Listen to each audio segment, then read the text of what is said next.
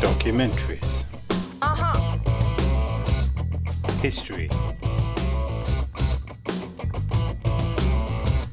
Insights. Interviews. Chef's Deep Dive. And welcome to Shep's Deep Dive. And God has fucking about time blessed me with a threesome. It's not Tina Turner and Shakira. No, it's Bob Fleming and John Aiken. Podcast extraordinaires from Prog to Who. Te- check this out and take your seat.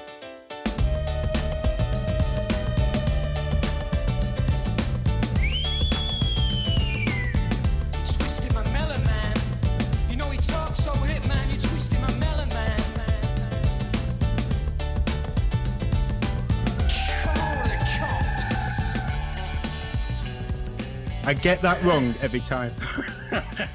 Me, me too, So Cliff. does John. Me too. Who put fifty? Who put fifty p in, dickhead? Wow, you switch on, don't you? Yes, when you get In this going. analogy, am I Shakira in this analogy then? Just clear this up because I don't want to be Tina Turner particularly. oh, well, Tina Turner would be the favourite one. She's got the thighs. You've got the legs for Tina Turner. You've got the John. legs. She's like 70, 75, she's older than my mum. I don't want that. I don't want that in my life. Oh my God. And now I want your mum in mine now. my, my old blues band once did a gig in the in Cumbria in the Lake District, uh, and it was weird as fuck. I don't know how we got booked, but it was a 70th party. Um, and I tell you who was there: Brian Kidd from Man City. You know Brian Yeah, Kidd, yeah. who's at Man City, the, uh, um, whatever. Uh, and then and then uh, they had a Tina Turner tribute act supporting us. So fucking she came in like ah fucking lightning. It was amazing. And then looked over doing sound for her was Rod Stewart, like Rod Stewart tribute act. so she's married to Rod Stewart tribute. It was the fucking trippiest thing ever. Brian Kidd, Tina Turner running around and Rod Stewart doing sound. It was fucking weird. And we went down like a bag of shite. Everyone fucked off and we came on Oh, stage because we were no. a blues band. Never play gigs in the middle of nowhere, Bob. Spennymoor, Spennymoor should uh, Spenny- remind you of that. Oh my yeah. god, we got out alive, didn't we? Just people. We did a gig in Spennymoor. It's weird. And me and John and uh, our other mate in the plug, and we had the basically everyone was just going. And just as we started, we went, "He's a shite," and walked Yeah. out. No. He's a fucking shite. Yeah. Really? But uh, we had There's to do about full four like, people in there as well. so yeah, it's do awesome. full like, four, like two hour sets to get paid we, as well. we outnumbered the audience. Oh, a it bad was sign. it was horrible. Well, I'm really Oh. glad both of you are on my podcast. It's like I've been on Prog to Who, but uh, you know the lockdown one. I've been on uh, Take Your Seats as well. Proper have a really good buzz on both of them. And you on mine, my first threesome. I Yeah, can't, I can't believe it. My mum's going to be so chuffed that I've had my first threesome, especially with Bob. I know, yeah. I'll tell her, tell her I still have a bit of, bit of energy left in me for later. yeah, though, I'll, te- chaps, I'll yeah? tell her. I'll tell her she'll be well, well chuffed. I don't, I don't like to disappoint your mother. well, I think this film might disappoint me, Mum. Yeah, Oh, this isn't God. one for the mums. Man bites dog.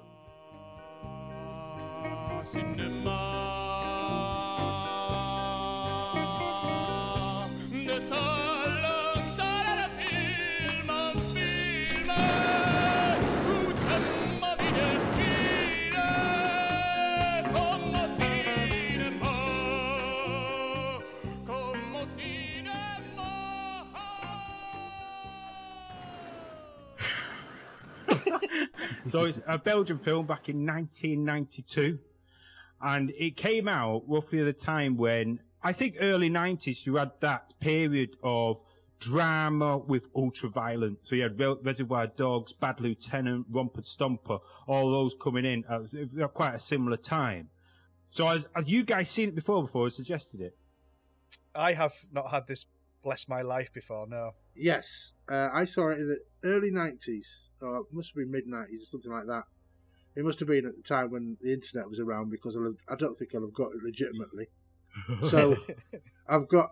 Uh, so I, I remember hearing that it was. Uh, it was kind of one of those uh, films that the word goes around that it's off the off the edge. yeah. So I thought I'd give it a bash.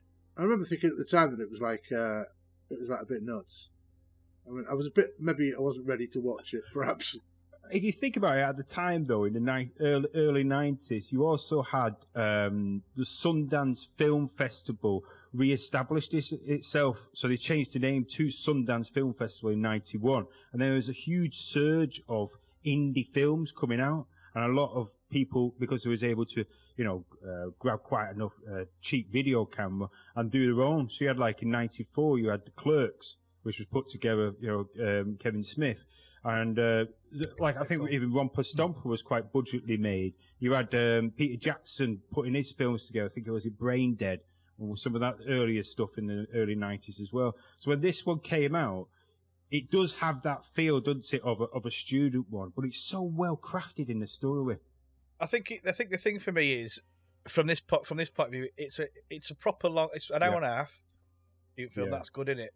It's done in black and white, uh, and there's no like CGI effects required or anything. It's it's just about the actors, isn't it, and how how they sort of they go about doing it. And I think I think if I'm right in saying this, I think it took six and a half years to make this, uh, or it took a long time anyway. When it could have taken a couple of months, kind of thing. So that's that- was that for budget reasons? Because I imagine that usually the problem they have is making money to make the film, which is what the film is also. I think The film so. also goes over that, doesn't it? Yeah, I mean, I got because I bought I bought this on DVD, believe it or not, uh, and they had some limited extra, extras on there. There was this whole just bit of you know just text really going through the making of it and how it was made and where you know where it was sort of like successful kind of thing. And the, the, I think there's a the quote in it which basically says like you don't feel like wrong Yeah. watching this until you've watched it. Like it kind of makes it all okay the way they do it and it's only after you've finished watching it. Like we're, I'm going to say things out loud on this podcast. I'm going to go, Yeah. "Wow!" I'm just that out loud, and, and people are going to go, "What the fuck are you lot watching? It's you, pe- you bunch of weirdos." But it is. It's it's it's so clever from that point of view. Is and you don't you go you're looking at this, this these scenes which we'll Yeah. obviously go through, and you're going, "That's fucking look at that," uh, and it's horrible. You know when you say it out loud, but it's it's Yeah. not, and it's so clever the it, way it, it does sort that. of Uh, it, 'Cause it it- allows you being the viewer to be also the voyeur and the observer of what's going to happen. Yeah. And I know a lot of people say, you know, a film after film, they go, "Oh, it was well ahead of its time." Well, this one was. This sort of like predicted your YouTube, your your Twitch, your um, you know, your obsession with people filming everything. You could go on Facebook now. You could go on Twitter now. You can search for fights, and there's some bugger out there showing you and filming a fight. And even though you want to turn away, you know it's wrong. You're watching it. And before that, the only stuff you had was either the snuff films, and this just makes you watch a car crash. You don't want to go past this car crash happening, do you? It's kind of. I don't even think it's a car crash. It's. It, I th- I think the theme for me is trying to normalize it. So you've got the scene at the beginning, Yeah. which is mental, uh, and then then he's got his parents. It- It's he's trying. All he kind of wants is mates and kind of to be normal, but his job happens to be um, a, fucking serial killer or whatever he is. Occasionally Um, he's a postman too, so that's good. Yeah, I did manage to uh, come up with the most fucking pretentious sentence I ever, I've ever written in my entire life after watching this film. This film is like the whole idea of it uh, is you can get away with showing all the stuff that they Yeah. show, particularly because it's being done in a. Uh, for a start, it's a comedy. It's a mockumentary.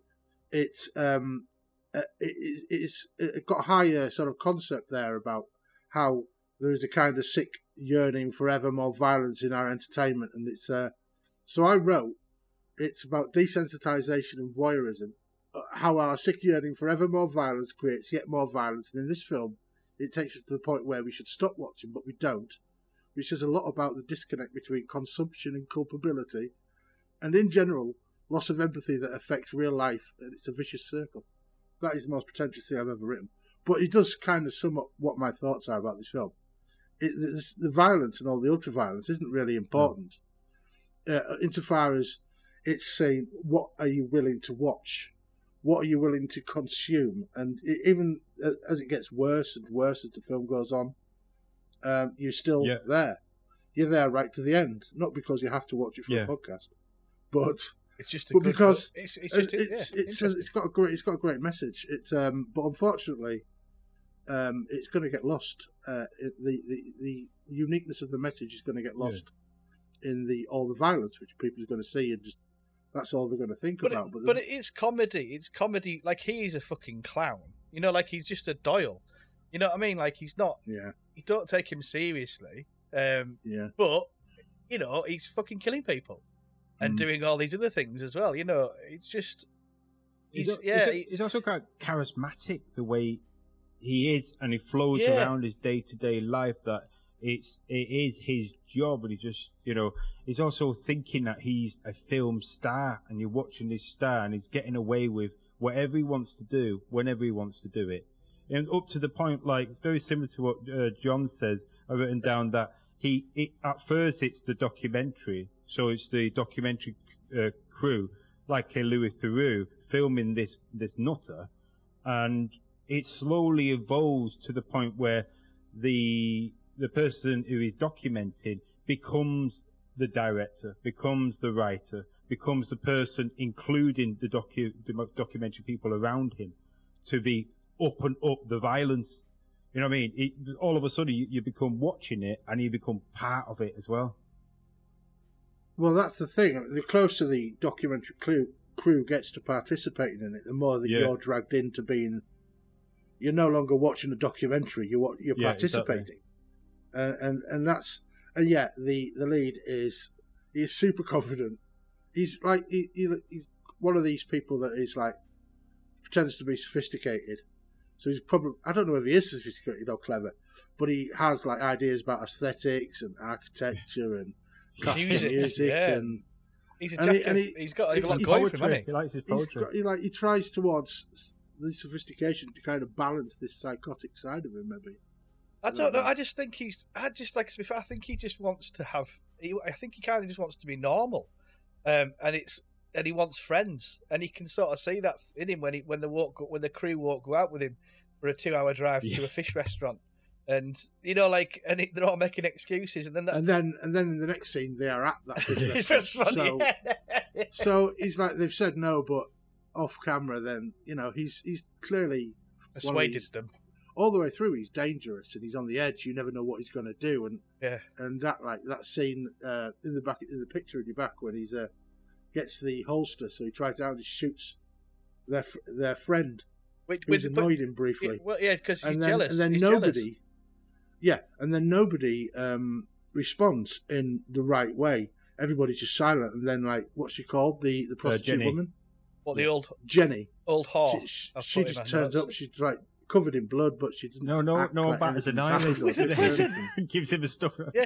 It's Well, like, this- yeah, Well, basically, he's trying to chop his, his old whore woman and Valerie, who he perceives to be his girlfriend. This, this, and he's blatantly a fucking pedo as well. So when he's on about Valerie, when he first met her and she was ten years old, and he was uh, eating the little white socks, looking sexy and all this. I mean, and then he, and then he's, I think there's another bit of pedo moment later on. Like he's an absolute fucking wrong and pedo, fucking killer, rape. It's just, it's everything wrong in one person. And yeah, like John was saying, you go along You with do. this journey, but don't don't feel no, it like he, that. he they throw everything what could possibly wrong at you from this man, but you also have Yeah. the sense of I want to sort of go on his journey. I want to watch what he does. I'm interested to see who he is. You're laughing with his in jokes when he's when he goes to was it his granddad or dad, and his, his dad is talking about uh, Bridget Bardot panties, and he, and he just Yeah. he goes off. And it's things like little moments like that where I've actually um, watched a few other reviews before I did this podcast, and there's some people says, um, "Oh, it, it dips in the middle when he's going on for the mundanities of life." But to me, I find Oh. that more of a connection to him. He sort of you, you see Yeah. that realism more rather than the splatter all over the place, more like a Quentin Tarantino movie. This twists it on his head. Like I go to see my mum like that. I go and have a laugh with people in the pub like that. So it shows that Yeah. it can just be the person next door. I well, mean- you see, you, you know that time when he when he becomes Yeah. a postman, uh, he kills a postman and takes over his round for the morning, and he's playing with those kids. He's like all joking around with the little kids with little water pistols. Then it cuts to the next scene where they're lobbing loads of dead bodies and him shooting Well, loads of different people. I think it's from the f- the first scene though, isn't it? Like literally, you've got him strangling a woman on a train, does the little bit of tra- train thing, and he's burying her body. But I love that. Um, basically, at the beginning of every month, he kills a postman to get the mail, so he can ascertain who's got money. Uh, you know, with the post and things like that, or, or do the round and try and you know this way the ways he sort of um, gets into people's houses and stuff like that. It's just it's just fucking great. I mean, the bit at the beginning where he's on about bone density and how much um, more, more body weight you need to drown an adult, which is only three times, but like an old person because they've got porous bones, you need five times, and midgets are even worse. And all I this, it's like he's doing bit, this full thing. And you, but you feel like you fucking listening to him going, really? Is that you know like? I mean, he's probably talking bollocks, but it doesn't matter. You're like, oh, that's some interesting facts right there about how to fucking get rid of bodies. Wait, And then, and then, but then you cut to like he's then going to his family. Oh, hello, this is my mum, this is my dad, this is you know, and all that. And it's all like you know, lovely, lovely, lovely kind of thing. Now, I, I'm under the impression that the family that they interviewed uh, was actually his Yeah. family. yeah, That yeah, was it his is. mum and, yeah. and dad and all that. And he didn't tell them what, what he was interviewed, what that scene was about. He just, they didn't know that he was also a serial killer because the, the family wouldn't know, or kind of No. must have known to a little, to a certain extent. But that's uh, that's curious how they uh, how how that innocence of, of the family and how they uh, enable him a little bit and back him up, and, and that's a normality that everybody has in their life. Just they don't all, Yeah. always have the extra bit where they go around chopping people to bits and things. And he's he's he's he's clever to do that though. You know, just have his parents be natural, not knowing what the film's about. I just you know, I'm just going to film this kind of thing. I mean, you can t- you can definitely tell that now. You say that, you know, that they didn't know yeah, kind I, of thing. I read the, Um, the similar that it was his, his mum, dad, and even some people that they actually knew. And not telling them is such a clever way to get their realism on board. Now, if I would have told him what he was doing, you know what I mean, they would have been standoffish, would have treated him completely different. it's the fact that, uh, like you said, it's the normality, it's the mundane. It's so similar to um, how, how David Lynch approaches his films. He always had parts in his film where people would say he's mundane. He's just going on with this uh, this bit that's just everyday life, but they show that everyday life to show you that he's just a normal person. It could easily be the guy next door you live with. I think it's the, it's coupled. I think it's it, you know this sort of realism and everything like that, and obviously it's quite quite a fascination. Um, but he's just I don't I don't know I don't know what it is about this film because you couldn't just have fucking killing all the way through it because you need. I don't think these bits are mundane. Like you- like you were say, like you're saying they're Yeah. essential but getting to kind of like the You do, characters yeah. or have some form of empathy or whatever. I I don't think at any point during that film I liked him. I don't He is know. charismatic, but I didn't like him in the slightest Yeah. because he's like he's off colour jokes uh, about Arabs and things that he does Oh my god.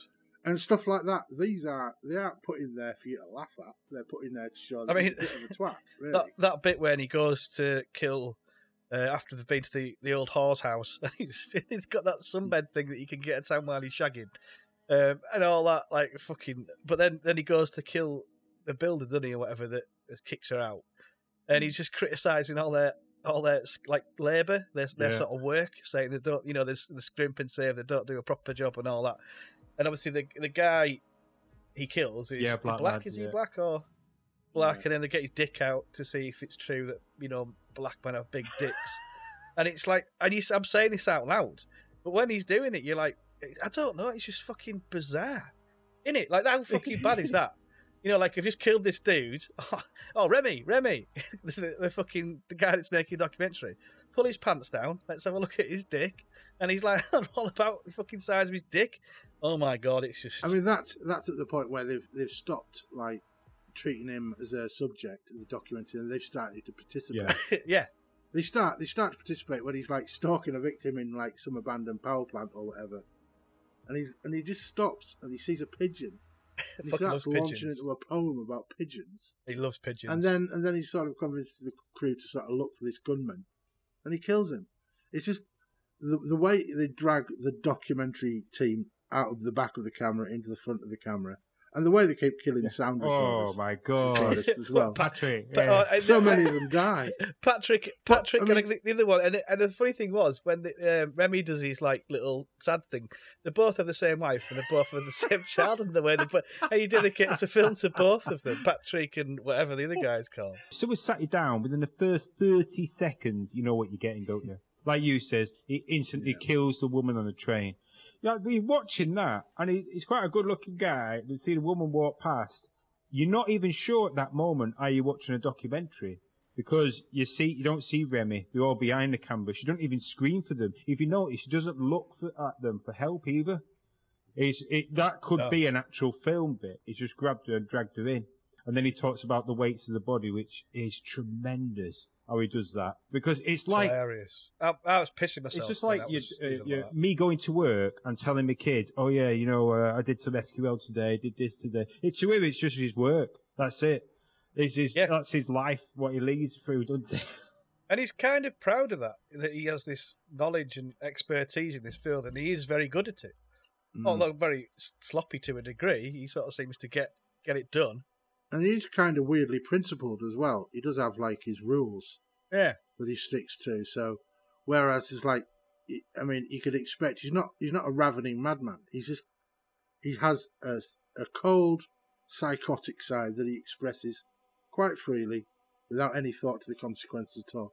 He's a pure psychopath and a pure sort of sociopath as well. So, yes, yeah, he's narcissistic. He rants all, all the time about whatever he, he chooses to rant about, and I think giving him a documentary maybe uh, might have like spurred Kill him more. on to Yeah.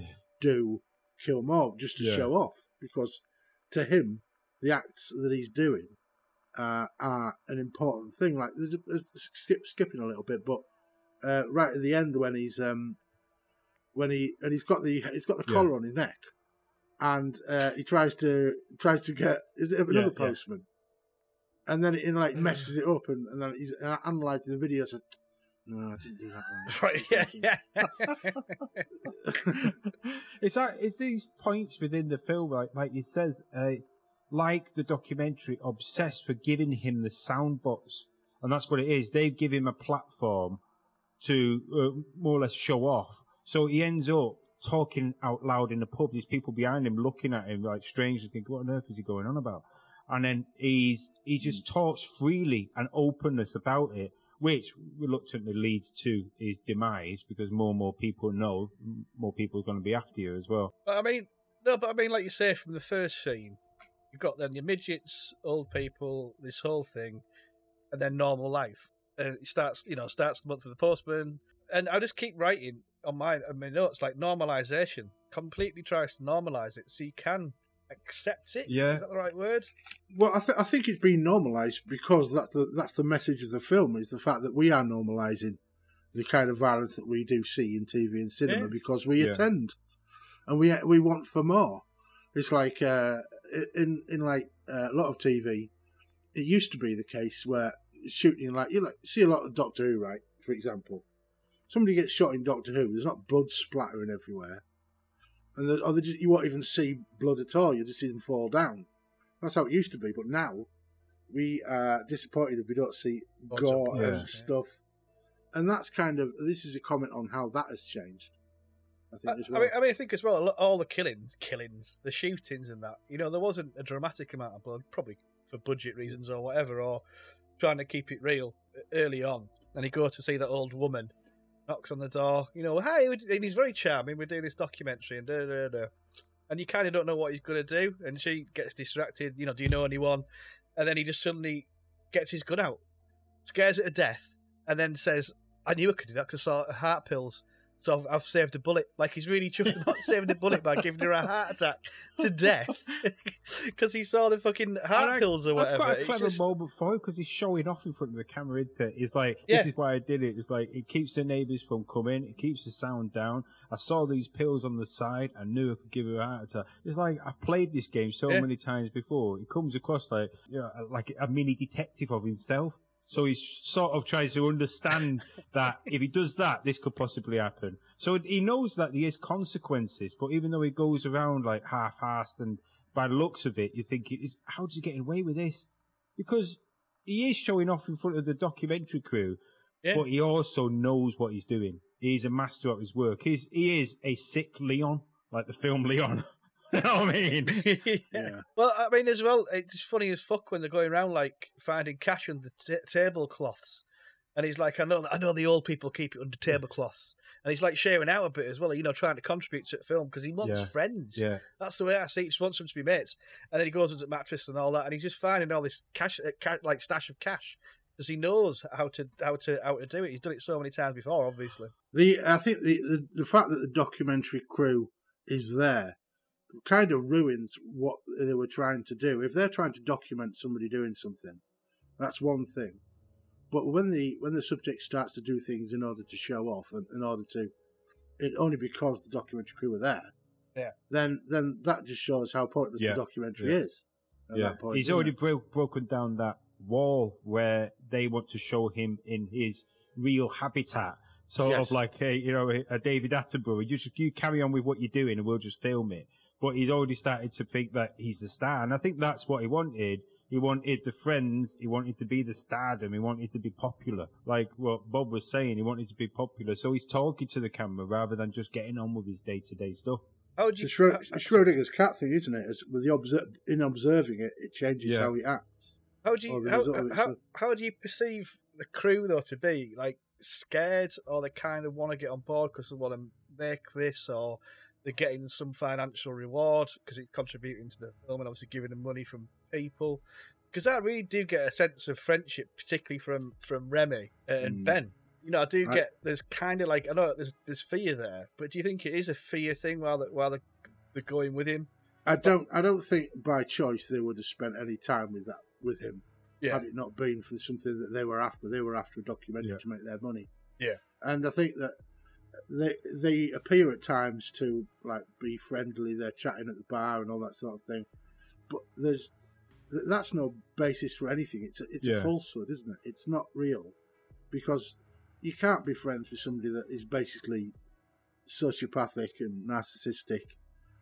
They're there just like being nice to him just because they wanted to continue. You do see that, but also you also see where it gets to the point where they become more or less um, scared of going against his wishes. Like the, I think one of the first brutal attacks after uh, the old woman would be the one where he goes to the family, and he goes into the the family's that family house. Is that when he punches the woman and she's having a fit, and then he goes and he goes and smashes, then he goes and smashes the husband's head into a sink, and a kid comes in, and then but kid, kids, like, what is it? He says like kids, kids aren't financially rewarding unless you get into kidnapping, but he doesn't want the fame, uh, and also like he says that um, sort of more um, you know richer families or whatever, suburban families, so credit cards, there's no cash. You know this kind of thing. It was like basically a complete fucking waste of time for him. Well, that's that's where that's the first time that the docu- documentary people yeah, start to yeah, actually starts participate, participate. and it's by holding the kid Yeah. down when he kills it. So they hold, they hold the kid So, I mean, down, and like- they, like- at, at that point, you think they do have a way out. They they do that. I can understand them doing it at that point because they're scared. He's just going to turn the gun on them. So they'll do it, and they're participating reluctantly to do it. But then they could have backed out afterwards. They could have just gone missing, not turned up the next day. But Yeah. it Uh. also makes me think: Does Remy have this um, this appreciation for what this guy is doing in the sense that he's sort of, you know, a lot of people might think like, is, is Remy also bordering on the side of he wants to be similar to this serial killer? like well have have have a because he because he's very skillful Yeah. like we've said as well at his job i mean the the one before the killings before that was the one where they're in the taxi and he's got the, the gun at the taxi driver's Yeah. head following him i don't even know i think it's a Yeah. hit that one isn't it some gangster or something and he's just like fucking shooting at this taxi then they go around all that warehouse trying to chase him and that's where i think is it andre Patrick or Andre die, one of the crew die in there. But the funniest bit is before he even got to the gangster, is he loses his, an ID bracelet or something or badge that he stole off someone else, and he makes them all stop and search for it like he's fucking up really up high, shouting, "I can see something shiny." I can see something shiny. Is that it? It's like no, and so he's like bossing the crew about you know? for ages to find his stolen ID bracelet. Do you know what I like about that? Is because right down below, who's looking for that bracelet thing, is the sound recordist. So you can hear the sound recordist quite loudly when he's replying. Oh, yeah, But when you're hearing, um, when you're hearing it, uh, in Benoit or whatever his name is, uh, shouting down, it's like far away. That's that's a clever little touch. And I tell you what, there's a scene as well within this before or before, because obviously he's a bit of a poetic guy, artist, or you know, all these things he thinks he is. the bit on the beach with the you know, with when he's doing the pigeon poem, I think, and he ends up and you just see him on the beach, bollock naked, like just Google But then they got gangling around. Fish uh, restaurant, yeah, they did spilling this Yeah. uh, poem out. Just, just that crazy little bit of It's madness kinda- but he it- has. But it kind of is not. It's not like trippy, is it? It's, it's sort of still verging on reality. It's not like just a trippy scene in his head or whatever. It's just I don't know. Well, they- He's just bonkers, isn't he? it- Just at- bonkers. At, that point, you're not sure. Is he just, you know, is he spilling this poem out and reminiscing what he did, or is he just dreaming this? Because you do see a guy on the beach as well, just sort of walking past. Thinking, what the earth's going on? I mean, when he meet when you first meet Valerie, you don't know if it's his girlfriend or what she is, um, and he met her when she was ten years old in her tight white socks and all this kind of fucking creepy pedo shit.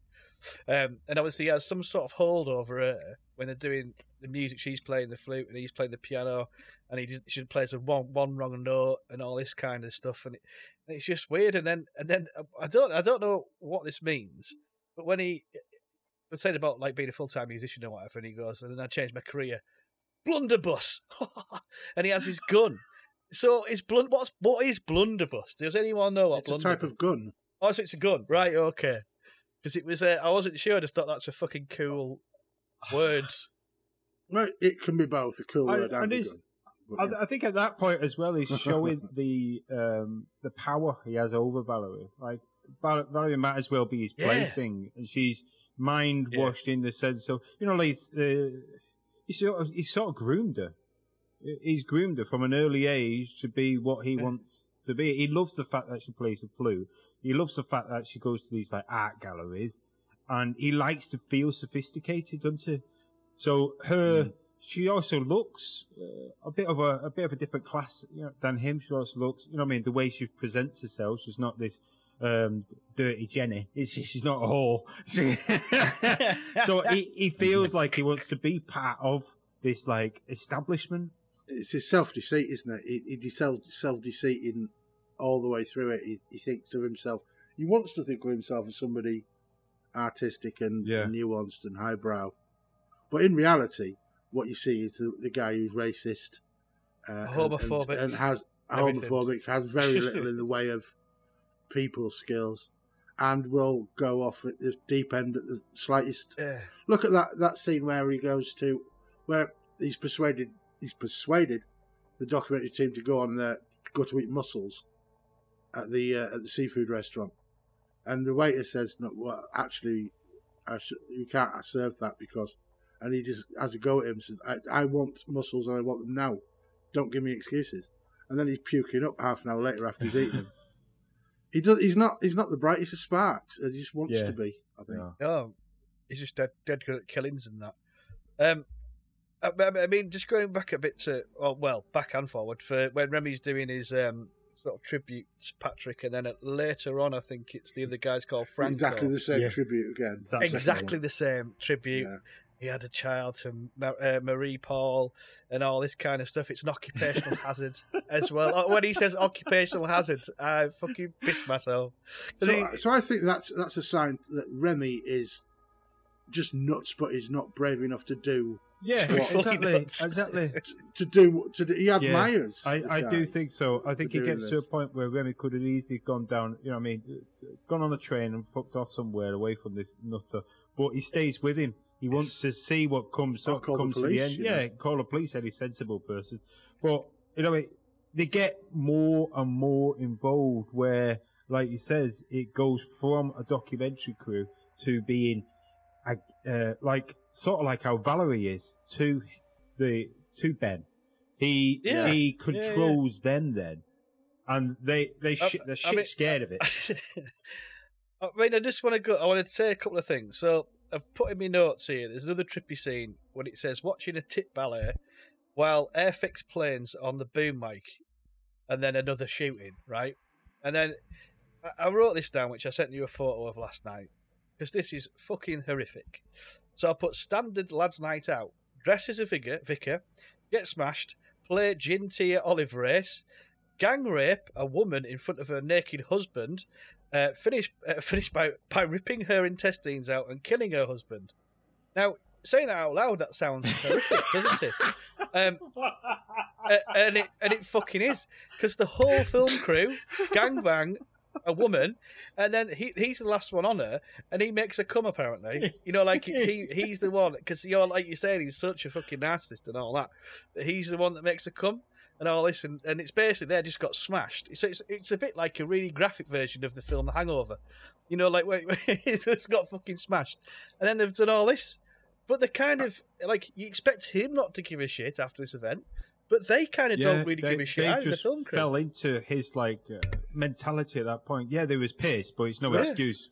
That's the desensitization. But uh, that's why it's showing that, like at the start, they are standoffish, but as soon as they start to get involved, they're desensitized to it. They're quite happy to throw a body up Yeah. into a quarry, like, and then they're quite happy while while he is at the top shouting down at them, and, the- and the quarry, all the water's gone.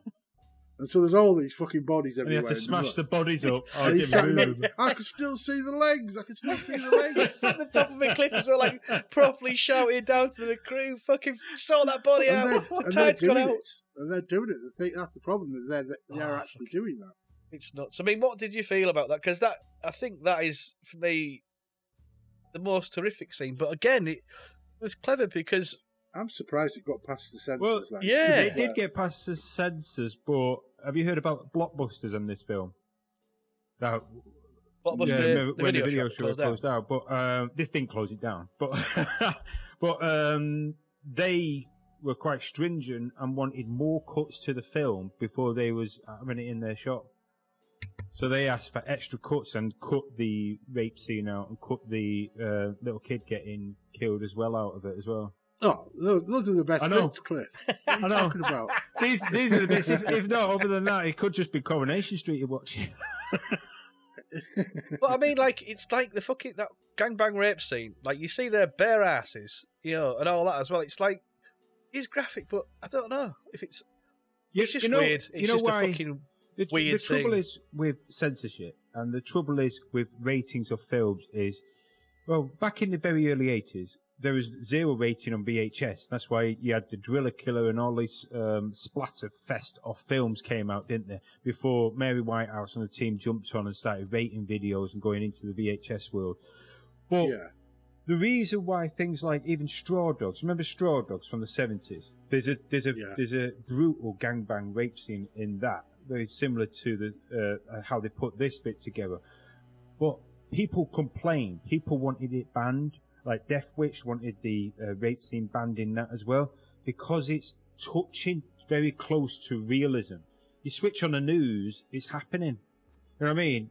We switch on the news. But it, it doesn't. It doesn't. It doesn't feel. This thing is everything in this thing doesn't feel like that. It kind of yeah, makes but it that's okay. that's what I feel like very much similar to you. It's like it makes the fit. It's way it's filmed. It makes it feel okay. But the reason it was they ban it is they hear about this is in the film. It's usually people who ain't fucking seen Oh, it. yeah. They say they kill a kid and his uh, gangbang rape scene.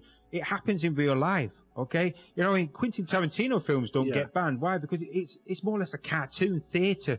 It's over exaggerated blood splatters. This isn't. This is more or less what would And- happen. and it misses the whole fucking point Exactly. of the film, which is the fact that I mean it's essential to have those bits in it to show the depravity that we're willing Yeah. to watch, and, and and show the depravity to which it does exist out there. So what's the point in censoring? Yeah. It's not you're not Yeah. watching this film in a voyeuristic way. You you are it's voyeurism in the sort of like rubbernecking see a car crash Yeah. kind of way, yeah. but it's not it's not it's not you're not getting No, off on no. No, it no. because it, there's nothing not. about this film No. that you can get off on. But you are, But I mean- but you are Yeah, laughing. Yeah. You are. I did. I laughed. I laughed. I laughed. didn't laugh at the gang rape scene, I have to say. No, I, I, I just, I was like, what the fuck? Especially when he's like doing his big bravado on it and that. And then the next scene's cut to them fucking waking up hungover. Her intestines are, are ripped out and her husband's dead in the sink.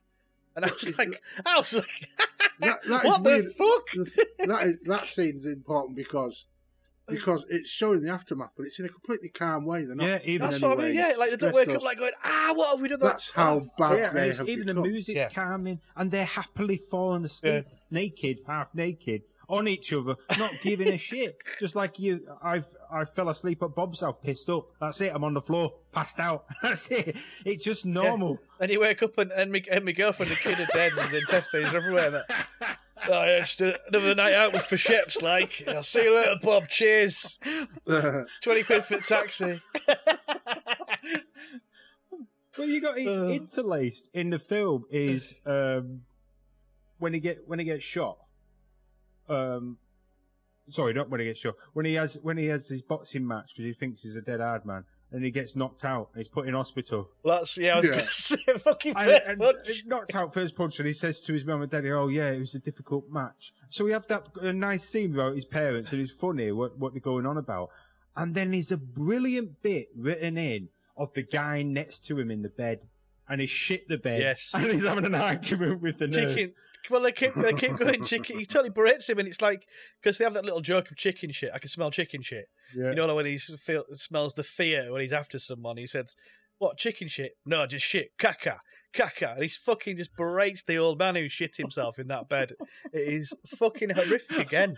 I, you, I can't help but laugh so much, and like you, It's oh no, it's a funny, it's hilarious bit. This like. film of like, oh my god, what am I watching? Someone's just getting brutally raped and killed, and then next minute it's like only fools and Horses comedy gold with some guy shit in the bed. It could be carry on um, in a hospital at that point. The arguments what they're going in.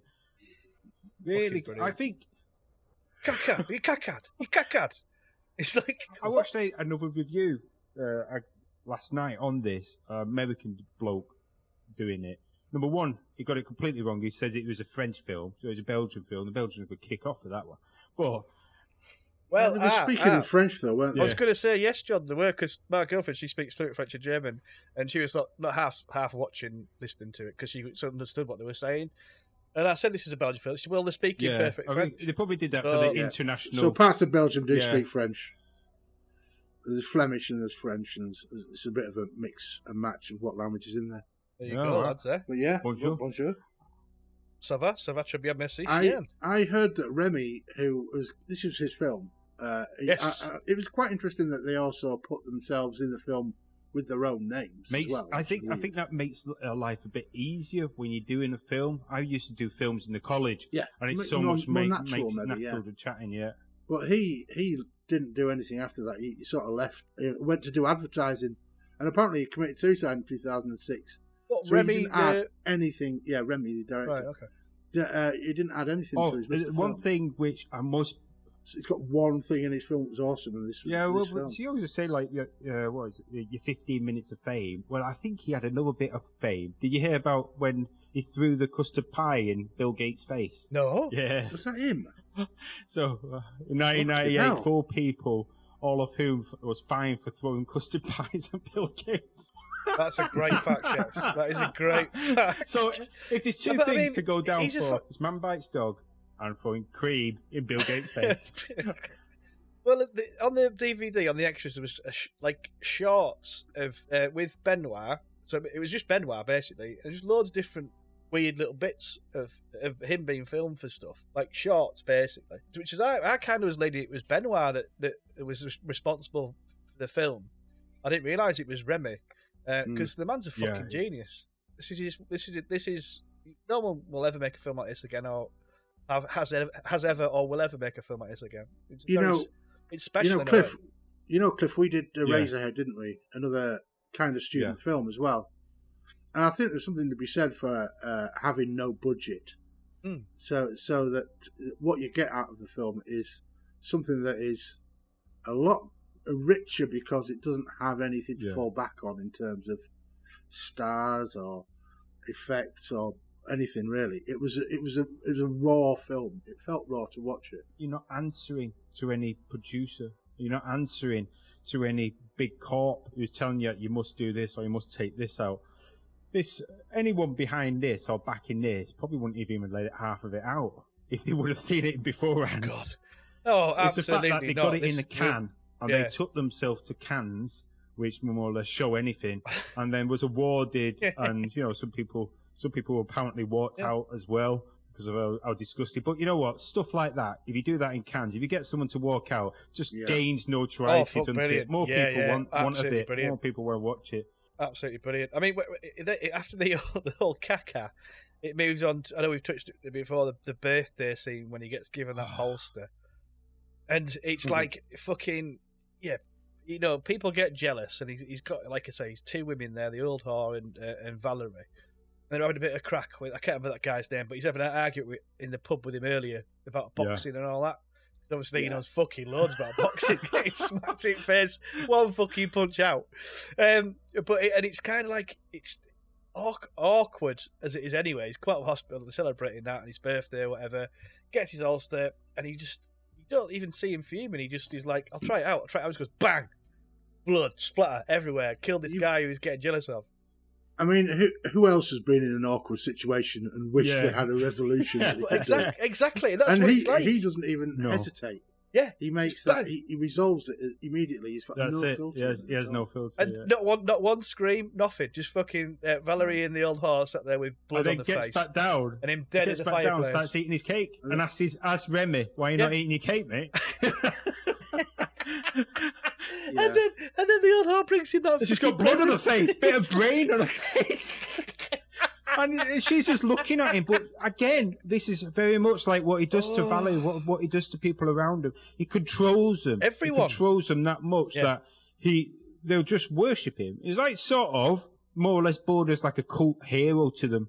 They I was going to say cult. That, that that guy was it? What's he called? That fucking Charles Manson or whatever he was called. That dude, that kind of thing. Yeah, absolutely. But that is a fucking brilliant scene. Wh- And Why do you think? brilliant.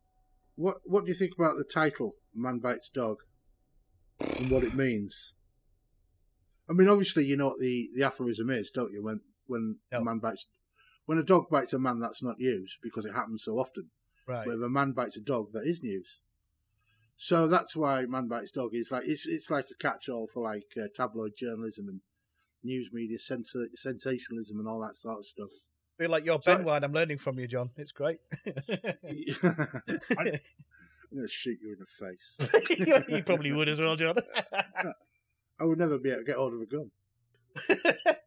That's the only thing stopping me. Good. I can sort you out, mate. Come Manchester. Oh, fuck Nice hell, one. yeah. Yeah, Manchester, Salford, yeah. lad. Salford. You can get on a fucking firearms. Uh, Yeah. there's also the title, like the direct, I think French to, uh, French translation is "It happened in your neighbourhood." And Hmm. if you Mm. look at it that way, That's that's yeah, the tagline, so isn't it? Having Yeah. that, it happened in your neighbourhood. I think without when I when I was young and I watched this, it means fuck all to me that. But more when you grow up, it's like you know what, you never know what happens next door. You never know it could be happening. The amount of stuff what you see on TV. W- Well, I know they're just fucking shouting at a two-year-old. That's all I know from my next door. Jesus Christ! Tell it to shut up. I think I think that I think when when you sort of make, move on though, because obviously it ends up with him being in prison because he crosses the wrong postman or whatever. Um, I kind of want you to explain this to me. So he, he goes to prison, um, then he escapes, right? Gets to Valerie, what you know, uh, and then and then he gets in the car. That it's the crew that you, you take him to Valerie's, and she's dead with a flute up her ass. Mm, Which he yeah. then cleans off with sadness and sorrow. then I think he goes to his mum's house and he comes So out with the had that broom. shoved up her ass. yeah, She, she's had the broom Yeah. stuck up her Oh, ass. Yeah. yeah. And he, but it's so funny the way it's because he's in the house for a while. He comes out with his broom. When he And- upset some Yeah. gangsters, Well, didn't he, he? ki- he killed he killed the gangster's brother, into He's got the Italian mob after him because they send him a message by those uh, skewered rats, which Valerie finds one. Oh, is that what it is? Yeah. That, the script, right? I just put taxidermy for And that then- bit. I don't know why I put And then when he's in hospital, his mum says, uh, "Someone put a skewered rat," and she thinks it's the kids in the neighbourhood. And then she's going on about someone pissed in someone's letterbox as well. But that, that the bit when he comes out, so you, the flute bit's quite funny when you, you see her ass and he, he, he's crying and he washes it off with care. And then they go to his mum's house. In there for a bit, he comes out with his broom, and the, Remy or whatever goes to me says, "Oh, what's happened?" He says, "Well, my mum was a cleaner or whatever." So the fucking- it's- but they don't, they don't sort of say it. He's just really cleverly done. Yeah, it's just yeah, she- brilliant. My mum didn't play the flute, did she? that was the, and you're like thinking, That's it. oh my god, Fucking great. And then, and then you get, and then you get some more pigeon talk as well. Yeah. Well, it's at that, them points he started to uh, lose the plot, plot and he's like his his family's dead. He's been jailed. He's got police after him. He's got this gangster after him. Doesn't it? And he think he thinks to himself, It's starting to unravel, sure. He Yeah. thinks, right, I need to take hideout. And he goes to that hideout, and did you notice it's the same place as before, and he's still got a body on the floor as he walk in. yeah. It's like, oh, right, we forgot to fucking clear that one. But how how that end shot is just wonderful. It's a Dutch tilt, sh- isn't it? Yeah, so you get the the, the shot of the head, the tilt, and the whole slow motion with the, the fog or smoke or whatever coming out, and it's just a great ending to the. I just think I literally, I'm not joking. I think this film is a ten out of ten for me. I think it's perfect. I'm so pleased it's been brought to my attention, and I sound like a right Yeah. sick fuck, but it's just so yeah, clever. There's points within the the filming of it where other people have says, oh, they can get away with the mistakes, but you know what? I think a lot everything's purposely done. They were cla- they were clever, crafted producers, directors. They took a long time. It took years to make. This isn't just done in a year. What they bubbled together. This No. is crafted work. Um, Eraserhead took him six or seven years to make as well. Crafted work where every little scene is done on purpose. It's meant to look jiggity. It's meant to look running. It's it's holding a camera. Mm. And like you said then, Bob, is the end scene. You really see the art of what they're producing Ah, because yeah, it shows him just getting shot. You don't even see the gunman, do you? And then it shows the camera phone and, and the smoke coming away and just the shots. And that's all you need. You've seen gruesome, you've seen Yeah. splatter, you've seen a fucking flute up someone's ass. You don't need to see anything. you've seen You've gang it- rape. You've, seen actually seen intestines They've ticked every single box of how you could could Yeah. possibly kill people, haven't they? And that, that end shot where it just goes away. You can see it's been uh, used a million times. Blair Witch tried it, didn't they? Where they, they, they've nicked Yeah. it. And o- other mockumentaries, what people do. But this, like I said before, it, it was ahead of its time. I'm so pleased that you told us about it. And then when I went to see John and we were talking about it, because I said, like, he- John obviously said, I've not seen this for years. And he kind of briefly explained it's a mockumentary about a serial killer. And if I hadn't have known, maybe it was a mockumentary. I don't know. If I, I probably would have known. But it's one of them, like, if John had to sort of give me that sort of brief, then very brief outline. I don't. I just. I just think. I. I, re, like. I never fucking make. John will back me up. I never make notes. Do I, John? No. You've made a shit ton there by the looks of all of all them fucking all them notes. Oh shit! I'm knocking microphones and that. But yeah, because I just I really wanted to kind of get to know it and just write it down.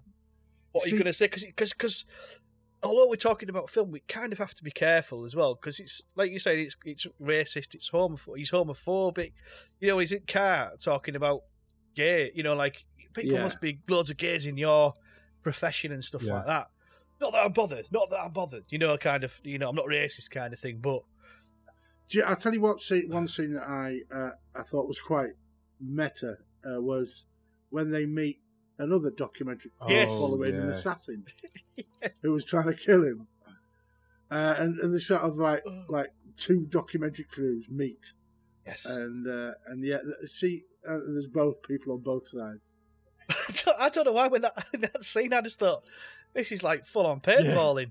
I don't know why I thought paintballing would fucking kill Because when you saw that documentary uh, uh, scene there, and it's quite iconic within the film because a lot of people go on about it because it's like they're filming a documentary to film themselves, so it's them looking at themselves as well. And if they wasn't fast, Yeah. you know, it could have been him pulling a trigger, and then then would have gone.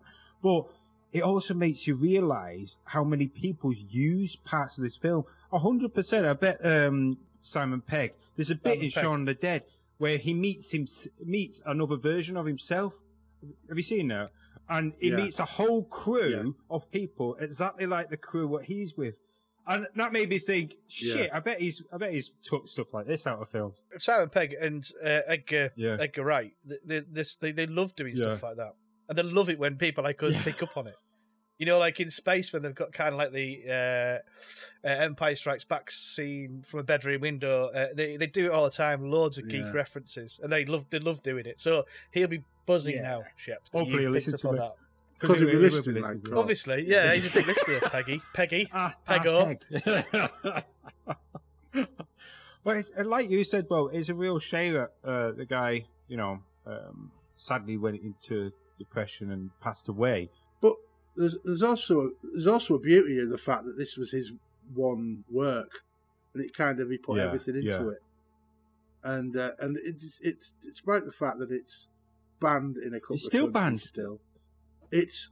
I think it's still banned. I think it's still banned in Ireland and Ireland, Sweden. Ireland Ireland? re-banned it in 2003. It was already pre-banned, and he must have had a date for it to fall over, and then he banned, re-banned it. And Sweden banned, and uh, and then in America they have a lot of cuts. I don't think you see the uh, gangbangers much through there.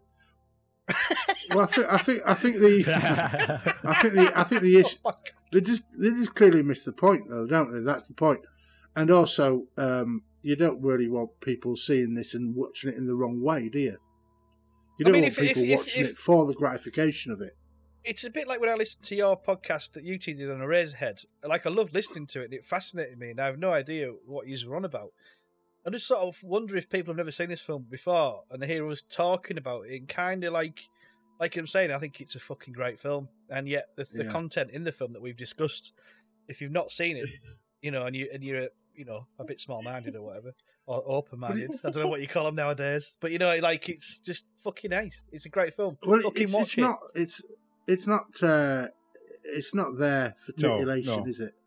It's there. It's there I to think- teach you that watching this is is sort of the end of a bad road. But I think when you watch it and you're young, 17 I watched it, it's the violence and the gratification and the, you know what I mean, you're, you're, you're loving that. Reservoir Dogs time, Bad Lieutenant time, and you know what I mean, the Romper Stomper. Yeah. It's, you talk about the violence with your mates. When you get older and you see the violence in the world of how it is, you realise exactly like, like you were saying, John, uh, what they're showing is, is how extreme can you watch things to the, you know what I mean? How much can we just keep throwing it at you and you just want to watch it?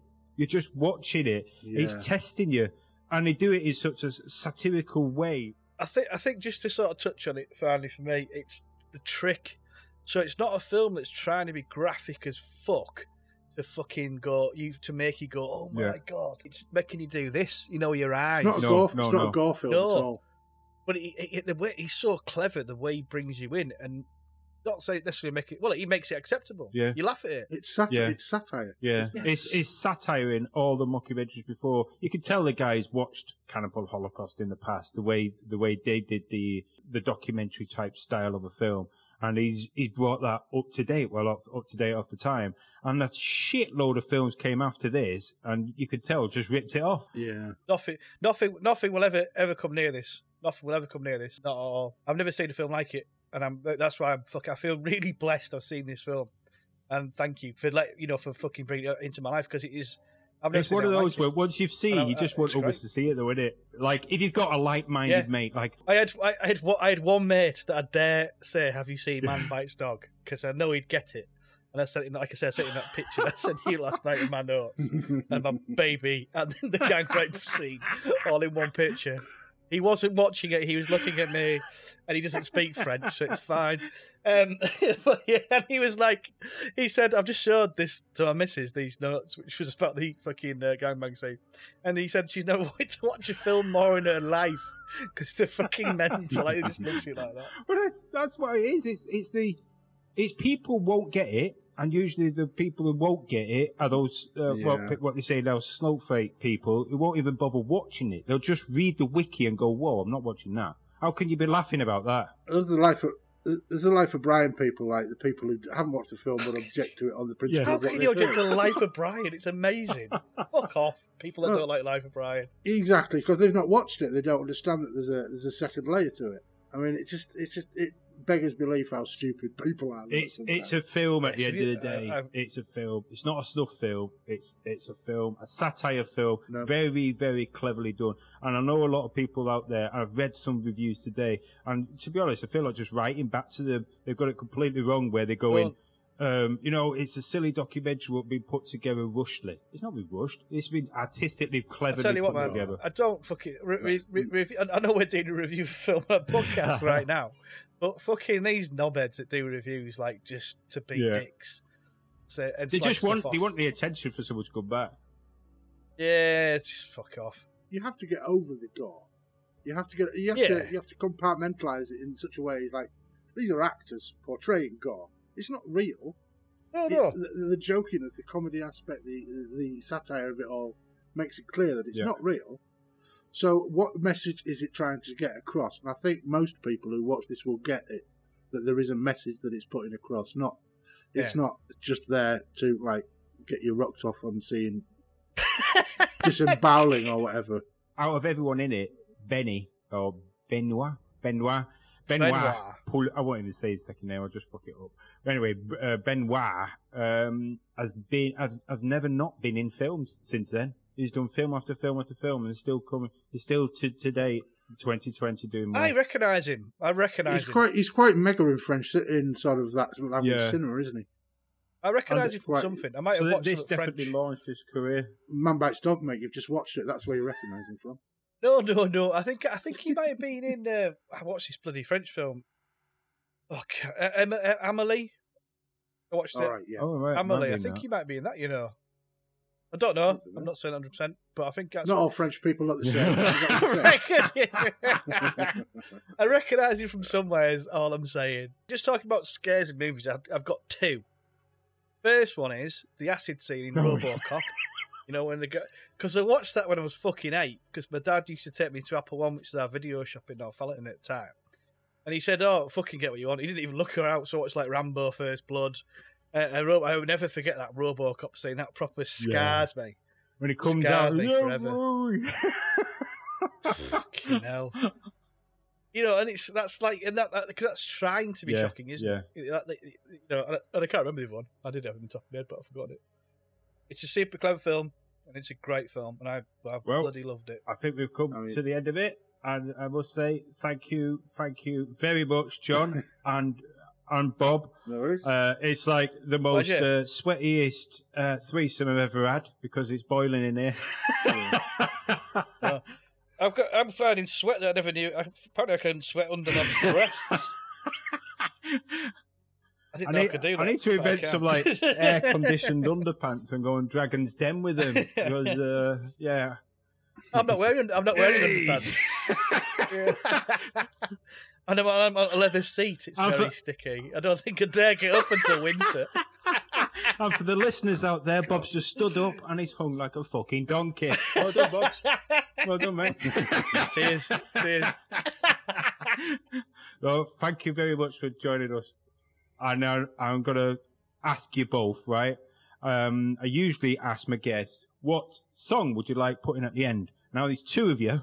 Can you compromise? Put a song what you would pick for the end credits of Man Bites Dog. If, if they asked you, put a song, what would it be? Uh, land Rob? down, land down under by men at work. Because they are the men at work. Digga, digga, digga, digga, digga. That's a good one. any comment? Any comments, John, John? are you any Uh, comments on that? Uh, I think I'm picturing a regret Rien because that would seem appropriate. So anyway, I'll put a combination of the two by mixing them. And at Could do a mix Wow. on sh- some French Man- and whatever it is. Men down. Man, men at work. The Men, down- man down, un- man down, under. And that tune's going to be remixed by Cliff. DJ Shepsters Fucking on the decks. Can't wait.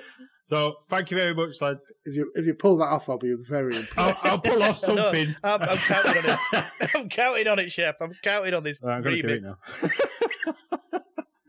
well, thanks, lads, for joining in. Ah, pleasure, No mate. Oh, Pleasure. pleasure.